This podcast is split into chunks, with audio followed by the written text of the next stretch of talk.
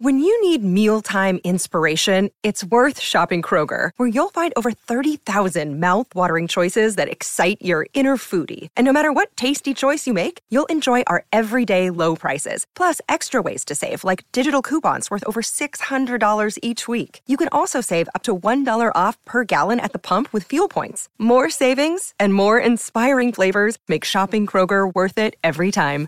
Kroger, fresh for everyone. Fuel restrictions apply. Another day is here, and you're ready for it. What to wear? Check. Breakfast, lunch, and dinner? Check. Planning for what's next and how to save for it? That's where Bank of America can help. For your financial to-dos, Bank of America has experts ready to help get you closer to your goals.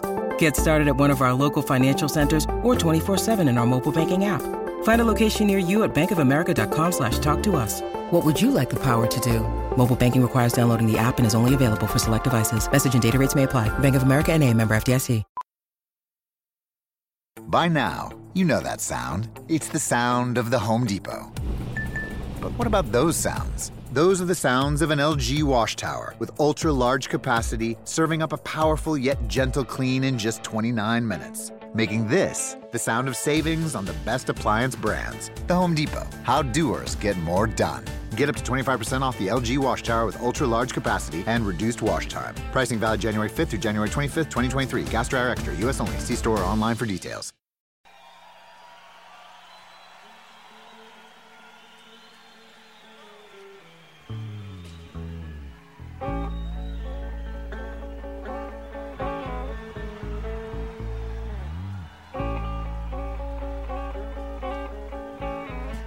Welcome to Performance Anxiety. I'm your host, Mark, and I want to thank our sponsors, AKG, for sending us their Podcaster Essentials kit.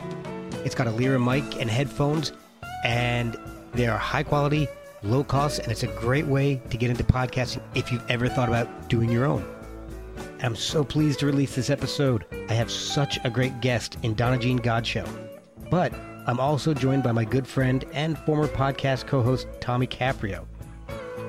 Donna Jean has been part of some legendary recordings like Percy Sledge's When a Man Loves a Woman and Elvis's 68 Comeback. That was all before she moved to California from Muscle Shoals, Alabama. She moved just to have an adventure. Music wasn't even the reason. But then she saw the Grateful Dead, and she and her husband Keith joined the band and toured the world from 1972 to 1979 as part of the band. She's been doing her own music ever since, including a new remix of the song Shelter by Donna Jean and the Tricksters. I want to thank Donna Jean for joining me and Tommy for lending his Grateful Dead knowledge to the show. Check out the remix of Shelter wherever you get music, and check out Tommy's podcasts, The Unsolicited and I'm Walking Here. Follow us at Performance ANX. Coffee is always accepted at ko-fi.com slash performance anxiety. Merch like t-shirts, shower curtains, mugs is available at performanceanx.threadless.com. Review the show it helps more people find it. Now join me and Tommy Caprio as we chat with Donna Jean Godchaux on Performance Anxiety, part of the Pantheon Podcast Network. Hi, everybody. This is Donna Jean Godchaux, and I am formerly of the Grateful Dead, formerly of a lot of bands, but uh, of late I have a single out called Shelter that I would like for all of you to hear, and I hope you do like it. And uh, as a matter of fact, you are listening to Performance Anxiety. So, you are from Florence, Alabama. That's one of my places that so, I'm from. Is that now? Is that where you're from originally? Born and raised? Yes. There? Okay, so the, yes. you know the first question I have to ask you. What? Roll Tide or War Eagle? I refuse to answer that. uh, well, you see my allegiance. But, uh, well, um, okay, we'll just let, let it be. Let it be. Yes, ma'am. I got you. I'll just say, I got you. oh, man. All right. So, you know, I want to talk about the the single that you've got, but I want to find out how you, we got to that point. So I want to know when did singing really come into the picture for you? When did when did it become a passion for you? Something that you wanted to to pursue professionally? When I was four. wow. Uh, yeah, I mean, literally that. I used to sit out on my back porch and sing my little heart out. And at six, I, I started writing my little melodies, and uh, my mother would get out different le- uh, uh, glasses and then put water in them at a different level so that I had, and give me a spoon, and then I would write songs on my glasses. Wow. Yeah, I was that at it when I was six years old. That's so it, it's always been, always been. How did you get into session work? When did that start taking? How old were you? And, and do you remember your first professional session? And how did you get that gig? Well, uh, the fact of the matter is, all of us, including the Swampers, and if you saw the Muscle Shoals movie, then you understand what I'm talking about. Oh, yeah. But we all grew up together. And so, for instance, I was in love with David Hood when I was 13 years old. Oh, wow. I mean, that's that's how far we go back. Oh. Uh, all of those guys. And so we grew up together and we were all musical. And we, of course, gravitated into a, a wad and ended up at all of these recording studios. And uh, that was our passion. That's what we wanted to do. And we just couldn't see our way into doing anything else. So the rest is kind of history that goes from Muscle Shoals all the way to San Francisco. Wow. You actually sing on some incredible sessions. I mean, you're on Percy Sledges When a Man Loves a Woman.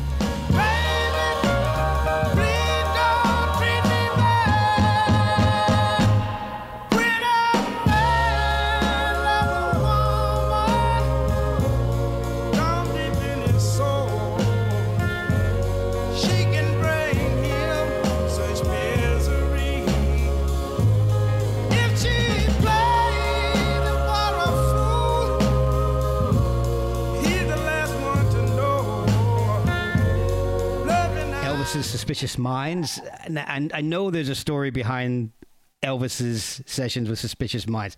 Can you tell me a little bit about that and, and how often you got to end up working with Elvis? Well, uh, we did quite a few songs on that first comeback album. Uh, one, of course, was Suspicious Minds, In the Ghetto, Rubberneckin', uh, Kentucky Rain, oh. a bunch of those kind of songs that were on that album. And it was right after that album that I got the major itch to go to California. And so I left what was a very lucrative career. Like you said, I'd sung on a whole bunch of even number one records, you know, and so I wanted a new adventure. When I went to, to California, it wasn't necessarily for anything musical. I just wanted to go to California and have an adventure. And boy, did I ever. um, I do you mind if I, my wish.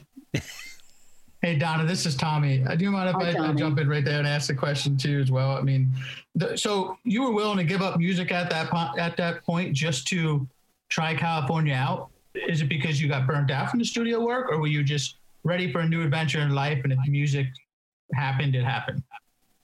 That's about it. What you said last is I wanted a new adventure. I had, you know, been in the South and really not gone a lot of places out of my stomping grounds.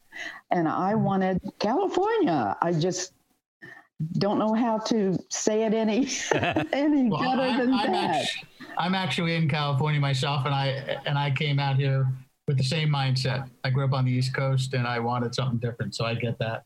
Well, if music had, if it ended up that music had anything to do with it, that would be great. But that's not the reason that I went out there. And so I was very much amazed when I got out there that everybody was into the Grateful Dead. And I, I didn't get it. You know, I came from, I was a studio rat. And, and so I came from earphones and everything being very arranged and produced, arranged and produced, everything was. And so I had a controlled environment. and uh, I went to California, and in the Grateful Dead, it was the opposite. Absolutely. the opposite. Wow. And uh, when I heard that band, it was it for me. I just said, "Oh my gosh, I can't believe this! I, how in the world do they do that?"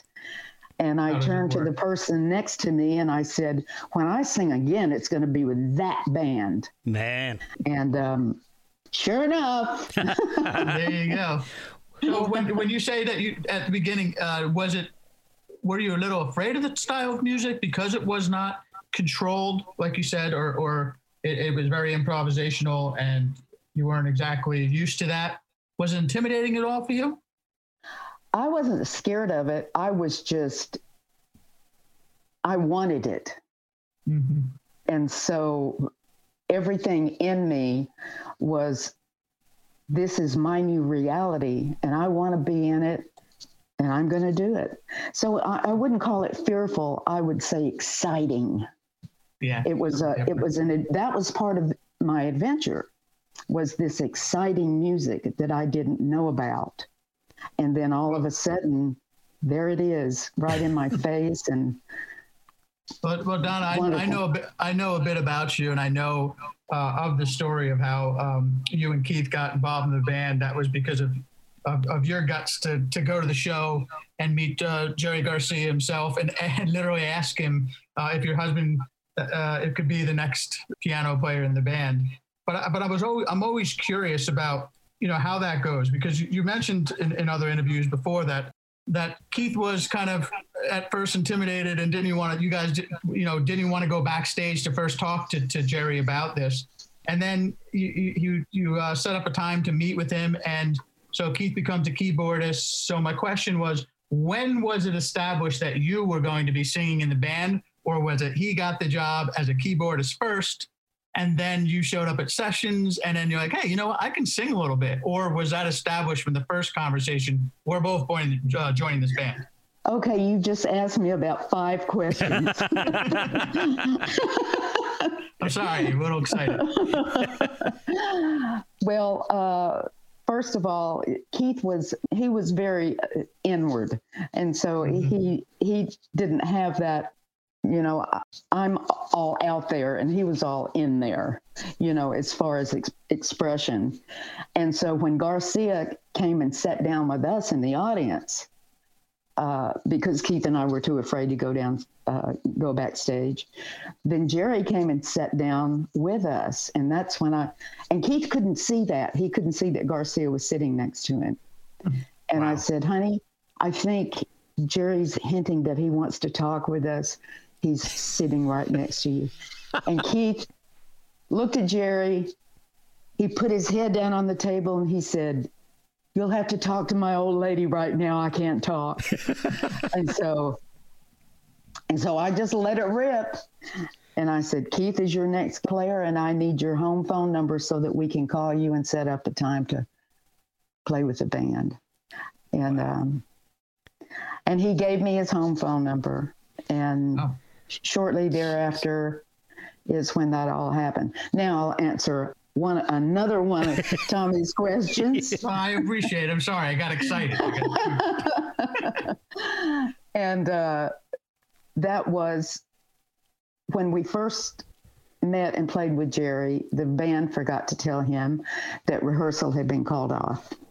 Oh, and so it was just him and Keith and me and so Jerry and Keith played, and it was magical. And I, Keith and I had written some things, and I was singing them, and that we played Garcia. And then he called in uh, Kreutzmann and Kreutzmann and Garcia and Keith played, and it was magical. Supposed to be, I, I guess you would say. Yeah. And uh, at the time, Jerry invited me to be in the band as well. Uh-huh. No, it was the next day. I'm jumping ahead of myself a little bit. So the the next day was full Grateful Dead rehearsal. That was on a Monday, and after Grateful Dead rehearsal on Monday, Keith was in the band, And uh, Jerry asked me to be in the band at the same time. And I said, I, I, I just want Keith to get to do it first. You know, let him let him have at it. Oh wow! And I'll just lay back and you know learn the music, and then we'll see what happens later. And uh, so it was. Keith did two tours with them, and then I joined. Oh, okay. So, so that was the delay in the whole Keith and Donna thing.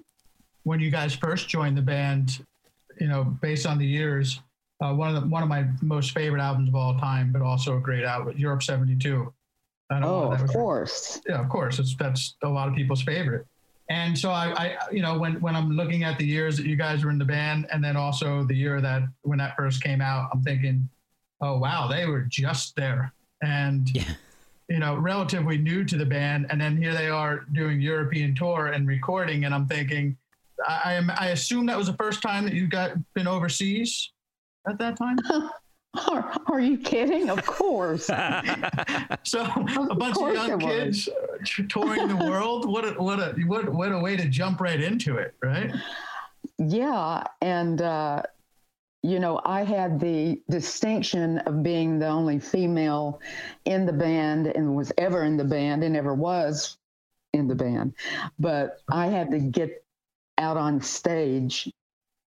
It was almost like being naked or something, you know, because yeah. because all of the uh, the fans, it's like, what is this girl doing with our boys? My band, my band. Mm-hmm.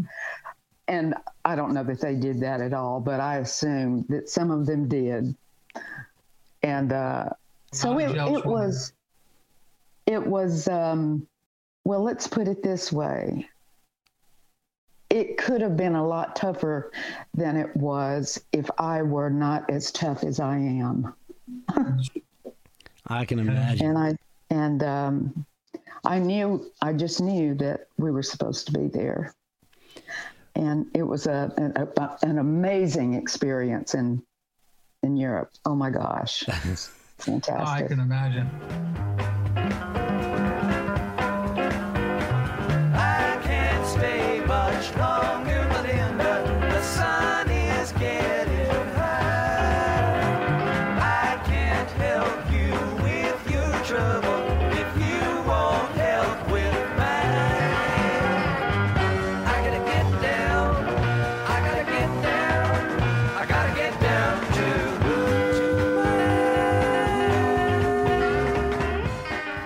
She's you know a girl from Alabama, and you know then California, and then the next thing you know, you're in Egypt at some point. Yeah, I, I know.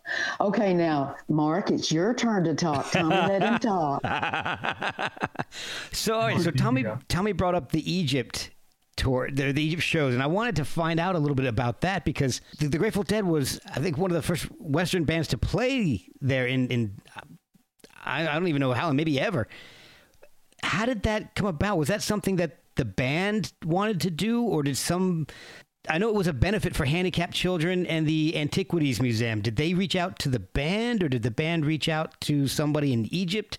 Do you know how that all came together?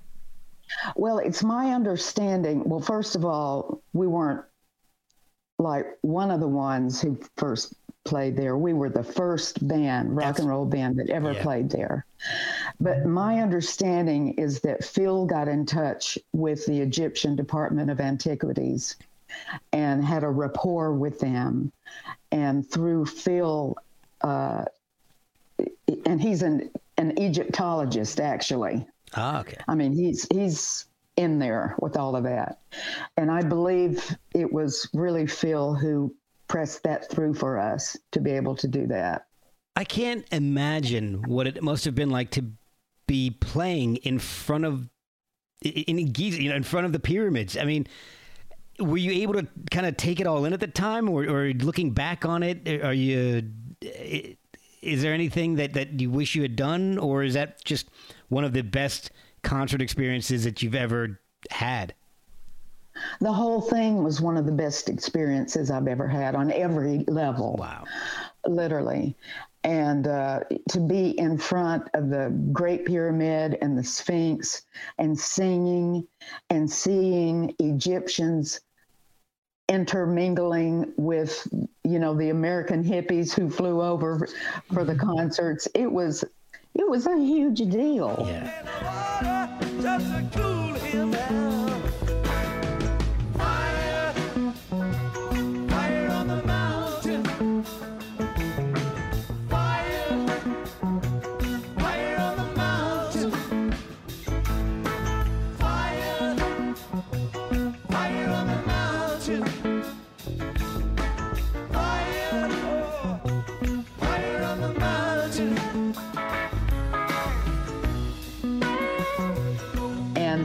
everybody was listening to the same music and getting the same thing out of it they loved it Were you surprised by the amount of people who traveled over to Egypt from the States to see the show? heck no Now they're a loyal bunch, Mark. You gotta be kidding me I mean, it's quite they quite had a a show trip. on the moon, they would have been there. That's quite a trip. well, Oh, I- well, Grateful Dead fans would have gone anywhere and done anything to be at that show. Seriously. I mean, it's not, yeah, they- that's not your everyday concert fare. yeah, ex- No, that's for sure. Hey, hey, hey, Mark. Yeah. Do you mind if I ask Donna one more question? Go on. go on, I on, Want to squeeze one in here, and then we'll move on to like just until into other music in a different era. Mm-hmm. But I wanted to ask. I, I have a quick question because I've always thought about this, and, and I've, I've read some things somewhat uh, that may talk a little bit about this. But the wall of sound, for those who don't know, the, the Grateful Dead for years played with a giant wall of sound, which is a, a wall made of speakers. And I was always curious. Um, for a singer, not just a, uh, someone who's playing a guitar or piano or, or drums, is that challenging to sing in front of a giant that giant wall? And when it finally did go, were you happy to see it go? Oh, was it challenging doing that? What in the heck do you think? I mean, here is the loudest sound system in the world, the biggest sound system in the world, playing the loudest music in the world. And I'm up there in the middle in front of the both drummers and and I have this little tiny little box in front of me that I can sing, that I can hear myself through. Maybe Maybe. uh, that was difficult. It was difficult. Yeah. Yeah, I bet. So when it went, you weren't you weren't too sad to see it go away. not too, not too awfully sad.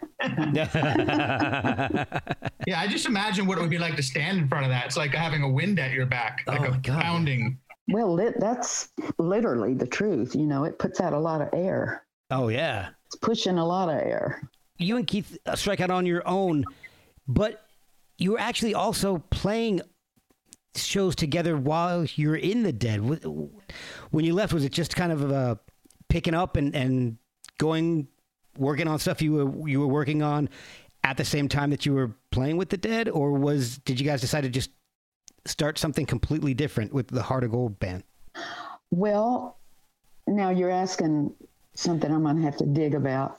Uh, no problem. It, I mean, it's a tough fact questions was- here. The fact is, by the time you know the the later date of when Keith and I were in the band, it, it was bonkers. Right. You know, it really was. And I'm not going to get into all the whys.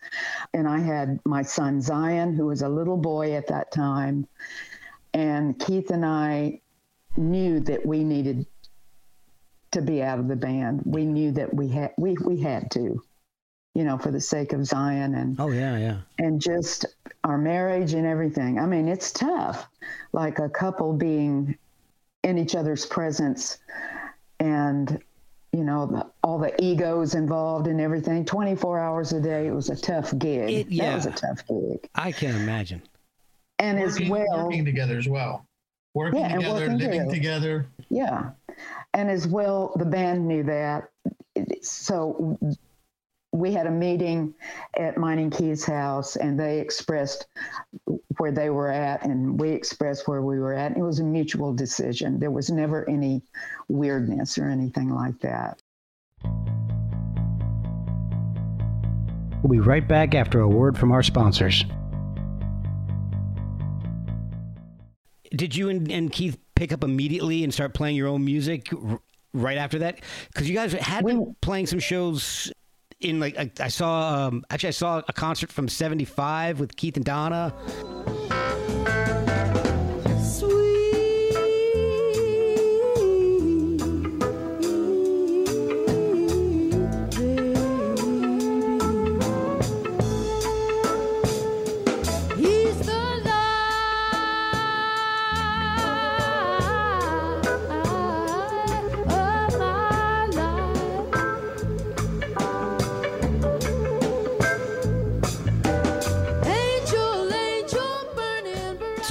Just continuing that when you left? Well, we were continuing Keith and Donna, period, uh, in whatever form that took. Okay. And so it happened to be the Heart of Gold band. But it, after uh, we left the band, we went to Alabama for about six months and okay. a much needed six months out on the lake and water skiing and and and Keith getting some sunlight and and and some exercise and he skied and you know we had a blast for six months and then we came back and that's when the Heart of Gold band really started and picked up and we love playing in that band too. And of course, our good friends Greg Anton was in that mix, and so was Steve Kimock, and who are yeah. two of my dearest, best friends in the whole world. Oh yeah, mm-hmm. to this day. Oh, Kimock's an it's, incredible. It's amazing. You know what I've always find so interesting is that when you're when it seems as though in that golden age of music there that people would play in different bands and they would get together and play in other bands. You know, you guys played. Jerry was a member of your band as not the front man, Jerry Garcia, and then you, and then Bill would play with you guys, or you someone from the Wings would play with you guys, or play with uh, Keith. And, and, so it, it just. Uh, do you realize that? That how great that is, and I don't feel like that happens anymore. I mean, it happens more in the in the jam band scene that that that you that you still play in than any other form of music. Do you ever think about why that is? Why is, is it is it just the the it get it gets messy with rights and music or or egos? You know, it may get messy with rights and music today, but it back then we didn't give a crap about all of that yeah. kind of stuff. We were just friends who wanted to play together. And that's what we did. And it didn't matter really which one of us did what one of us was doing something with one of the other one of us. so yeah, and, and that's what it was about the music playing. And together. that's what it was about. It was always about the music, money, and prestige, and all of that crap uh, was not in our mix. Yeah, Tommy and I it's were just different today. It's way different today. Yeah, but back in those days, it was very much the music belongs to the people, period. Yeah. And you heard somebody that you thought was interesting, you're like, we got to collaborate and do something because I want to explore that. Now, like you said, uh, me and Mark had also talked about it, it's just too much. Well, who's going to get credit for writing and who's going to, you know, uh, you know, gonna who's gonna get the money from the tour? I've, I've got to check with my lawyers to make sure this doesn't conflict with my contract. yeah. Uh, blah blah blah blah blah. Exactly. Blah, blah. And that's one thing that I've I really like that whole scene that the Grateful Dead spawned, that whole jam band scene. They're a lot more open to doing that than so many other scenes or genres of music. Okay, think about this. Back in those days, we're talking late 60s and then the 70s, and of course it's kept on and on. Mm-hmm. But they were the only band, as far as I know, in the world that let you tape every concert and oh, not charge you for it. Exactly. And you know what? And they did it because the music is for the people. Period. And you know what? The, the good karma came back because of all of those tapes that are out there all over the world. They're still playing the Grateful Dead. and uh, it's still happening it's not just like it was back in those days, but it's still happening. Very much so. Alive yeah. and well. It is. That's for sure. Mark, did you want to ask some questions about moving uh, after, uh, a little bit after Grateful Dead? yeah, on? yeah. I wanted I wanted to find out how you what you were doing after that. I mean, you've you've uh, you've got a couple really interesting albums out uh, you, with Jeff Mattson in particular. How did you meet up with yeah. with him and, and the the Zen Tricksters at the time? Well, it was 2005. I say that with such clarity because Dennis McNally had me doing interviews and every every day I would be going in 2005 in 2005 um, anyway in 2005 uh, there is this or was this concert event in Bridgeport, Connecticut called the Gathering of the Vibes. And the Zen Tricksters were playing at that concert or festival, festival. And I got a call, I believe it was for Rob Barraco at the time. Maybe, I don't know, I can't remember that. But inviting me to come and sit in with them at that festival. And I did, and we just hit it off really well. And pretty pretty soon Jeff and I started writing together. And uh, the Zen Tricksters morphed into Donna Jean and the Tricksters. And then out of that, Jeff and I kept writing, and uh, we wrote songs together on the Donna Jean and the Tricksters album.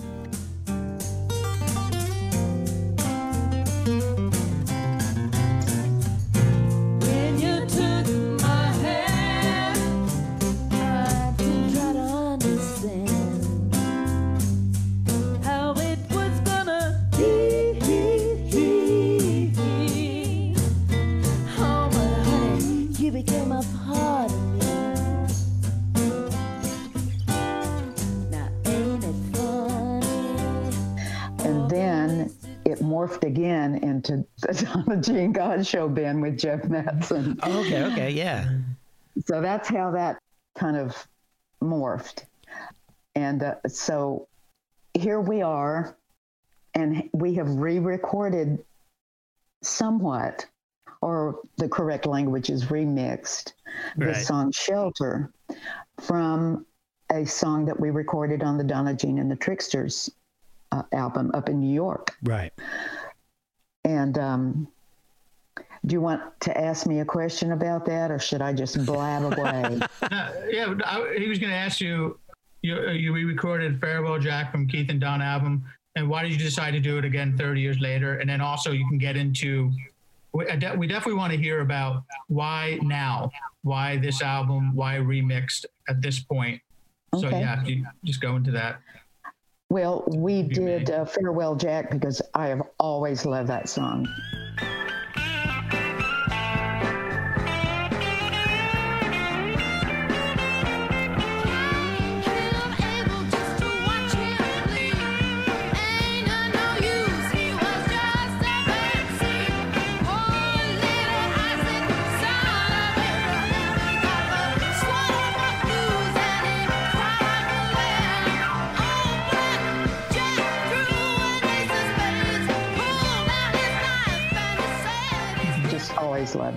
We all loved it, and we wanted to do it, and so by darn, we just did it, and right. that's the long and short of that. And Mookie Siegel sang it, and he just did it great. So we're it stood the test of time into Donna Jean and the Tricksters. But anyway, to get back to your the second part of your question, Tommy. Uh, I asked too many questions. I'm gonna go. no, but, you're this okay. Is, but, but, this is interesting. It really is because I'm just you know, there's a reason why you want to do this again. I think in yes. these times. Yeah. But but know that I'm just messing with you. I'm not. Oh, it's okay. Okay. um, uh, but trust me, I'm, I'm just happy to be here. well, we recorded Shelter, which Jeff and I wrote, and it turned out really well. I mean, it's it's really good. Yeah. But there was some things that were missing in it for me and for Jeff.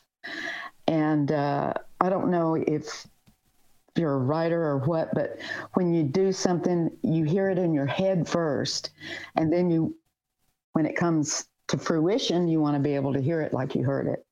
Mm-hmm. And there were things that were missing.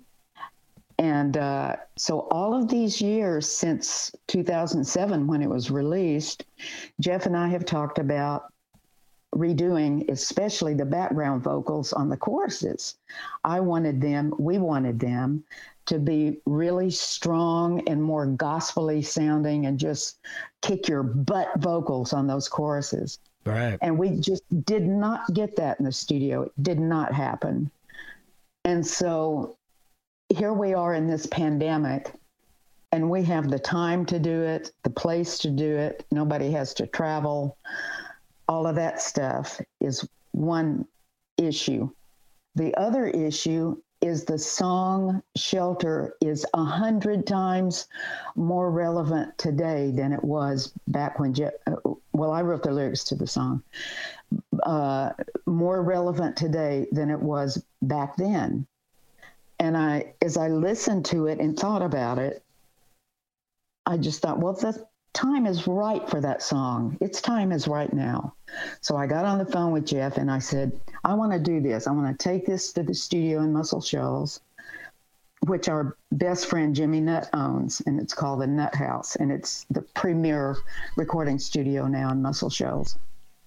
Anyway, so we got the hard drive, uh, brought it down to Muscle Shoals, had it brought down to Muscle Shoals, and I got my girls down here. There are three girls who do most of the background vocals on anything that's recorded in Muscle okay. Shoals. So I got them on the session and they just kicked butt.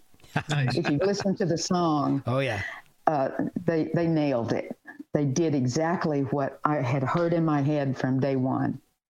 And so, because the vocals then, the background vocals were so strong, I said, okay, now wait a minute, I'm in the studio and I'm in charge and I'm I'm going to go further.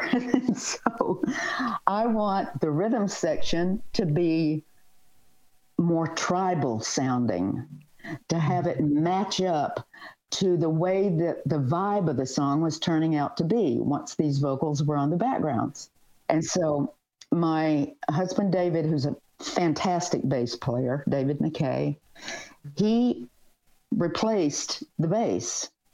And then Jimmy Nutt, who is also a drummer and owner of the studio, replaced most of the drums. Uh, we left some parts on, some uh, percussion things and effect things that we left that Dave Diamond had done, who's a great drummer. But everything combined there was not turning out for that tribal sound that I wanted. It's why we did that. Okay. And so it matched the whole intensity of the song.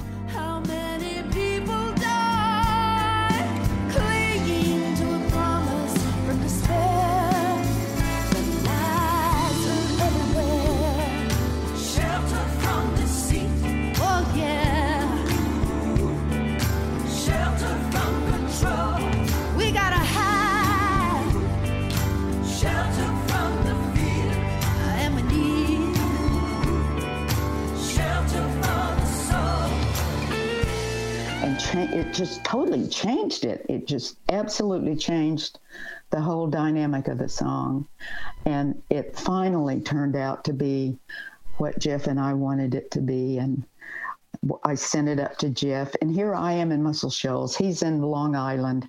And we get to do this during this pandemic can't go anywhere except I live in Muscle Shoals where all these studios are, and our best friend owns the best one. So hey, put go. on a mask and put on a mask and let's get to it. so I have a, a follow up question, something you mentioned before, uh, and saying that the song the song is more relevant now than it than it was in 2007. Can you elaborate on, on, on what it is about this song and, and or the lyrics or the meaning behind the song that, that resonates now with, with the world we live in? Okay, well, when I wrote it, something was going on overseas that prompted me to write those lyrics, and uh, and then when I was thinking about it, you know, just this past year, I thought, okay, that song is a hundred times more relevant today than it was back when I wrote it, and so the combination of those two things, the relevancy of the song today, this whole pandemic we're in, the global warming we're in, the whole political atmosphere, the whole everything atmosphere that the whole world is going through, actually, not just America. Right. That there's something to this. And so to put together that and the fact that Jeff and I had been wanting to do this for years anyway, we knew that the time was right for us to proceed and get it done and get it out there and let people hear it. So that's exactly what we did. So you remixed it and it sounds awesome. I loved it. Yes, it's amazing. Well, thank you. And uh, are you are you going to go back on the? Are you have you been up? Obviously, no one's been performing, but are you when that time comes again and and we could? Are you excited? Are you going to? Are you excited about that? Do you are you miss performing in front of people? Well, I miss performing in front of people, but I don't miss all of that travel. Yeah. you know, when you're talking about going on the road, you know, for tours, I don't see myself doing that. You know, I I would do, you know, special things here and there with special people and you know where it was a something special. I would do, you know, in a heartbeat.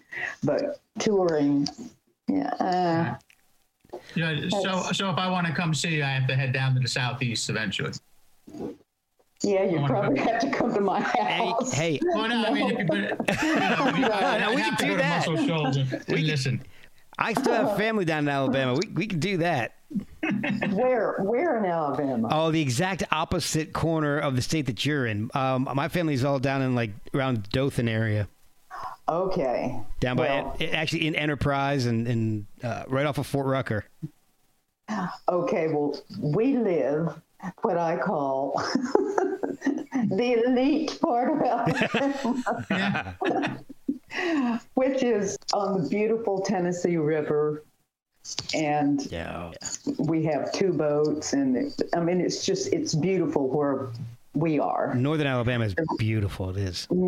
Yeah, especially Northwest Yeah, yeah. So I, I have a, I have a question for you. You know, Tommy brought up touring and all, and we've talked about some of these amazing tours that you you, you always remember. And is there a, a performance or a tour that you'd rather forget? Ah. some some kind of weird mishap or anything like that, or Oh, not that I can talk. oh, Not that you can talk about. all But, uh, but, but, but, but I gather it's it's the those last few tours that she said she went on with the dead, and then before they realized they needed to get their kid to safety. Yeah, Well, we needed to get us to safety too, and, and they needed us gone too. So it was just, you know, that's what was supposed to happen. well, you should write a book. Well, I do have a literary agent actually that I have been promising a book to for, let's see how many years now. uh, and I've started it probably five times. And, um, and I, I want to do it, and I probably will. But it's it's tough. It's like it, it's not just like writing words. It's like you have to re-experience everything Yeah. And uh, and it's just like it happened, you know. So it's it's not an easy thing writing a book, No, I can imagine. and then what to say and what not to say, and it's just loaded with things that you have to figure out and Potential you know, landmines. together. Yeah, a bunch of landmines. So we'll see. But I do I do love to write, and I do have something to say, and You got uh, loads of great stories. And I will probably do that some sometime. Well, where can people find the new single? well, I can tell you in one fell swoop how you can go just about anywhere and get it. And that is grab your pencils, people. Um, Oh, Tommy's got his. I already heard it. I'll type it. Okay, Donna Jean and the tricksters dot here now H E A R now dot com. Okay. Donna Jean and the Tricksters dot here now dot com. That is it, you Yes. smart fella. I, I tell you what, man, public school is no Tell joke. You what? Is there? Three A, Alabamians talking together. I don't understand. I don't, under, I don't understand what's happening. how's your mom or them? Donna Jean, how's your mom or them?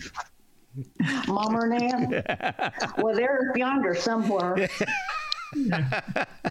Donna, is, Donna Jean, guys- is, is there a social media presence uh, where people can follow you on online or Twitter, Well, Instagram? Jim, you know what I did?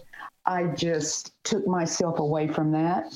Smart. And uh, I just got so tired of it and just bombarded by it. And I asked my manager to get me, just get me off. I can't get out of here. blame you.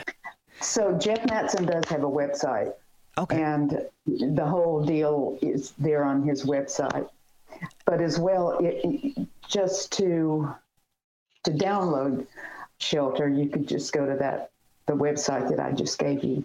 But also, Jeff is on uh, Facebook and he has the website. So Well- I'm sorry you can't hear from me on those platforms, but No, you better. I you better. I ain't go, Yeah. I ain't going back. No, I ain't I'd- going back. I don't blame you. And well, I want to wrap up with one quick thing because I thought this was really a, a really cool full circle moment.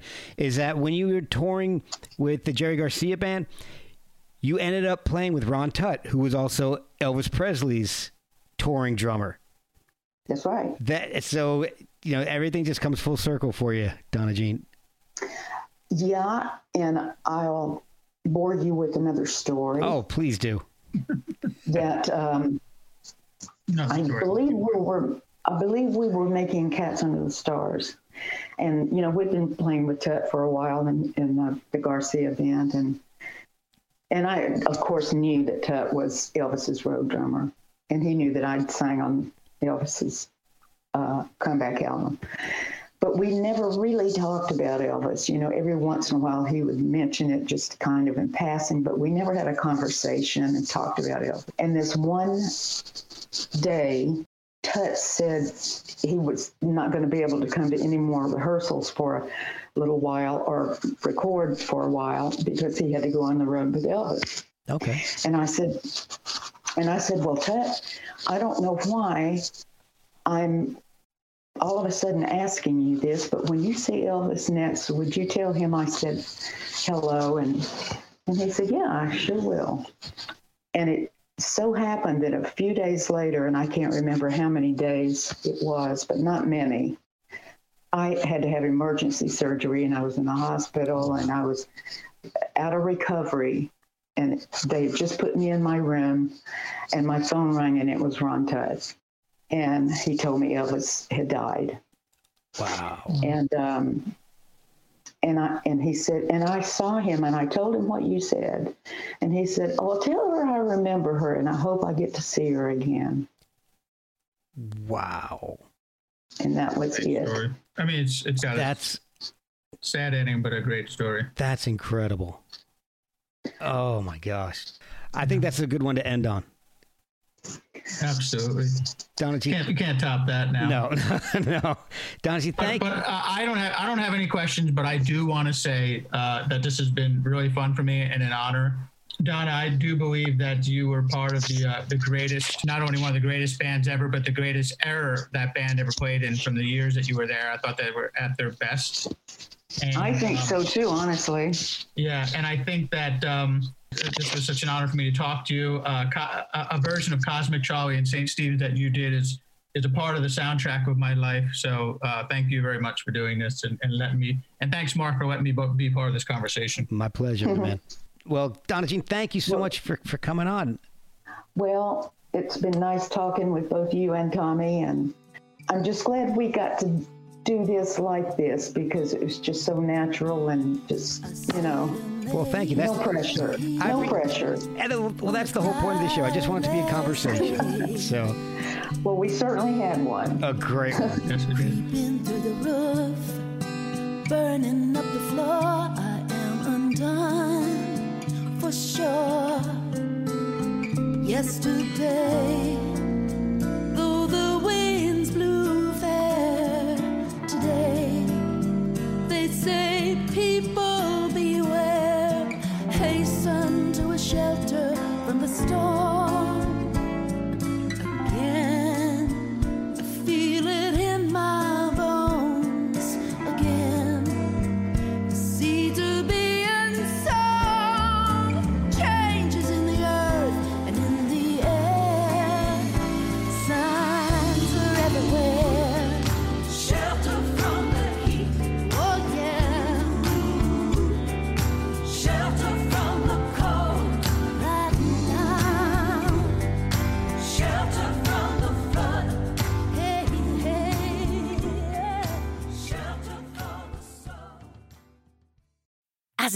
Western Union customer, you can enjoy a $0 transfer fee on your first international online money transfer. Send money to your loved ones back home the fast, easy, and reliable way. Visit westernunion.com or download their app today to get started. And your first transfer fee is free. Services offered by Western Union Financial Services Inc. NMLS 906983 or Western Union International Services LLC NMLS 906985. FX gain supply.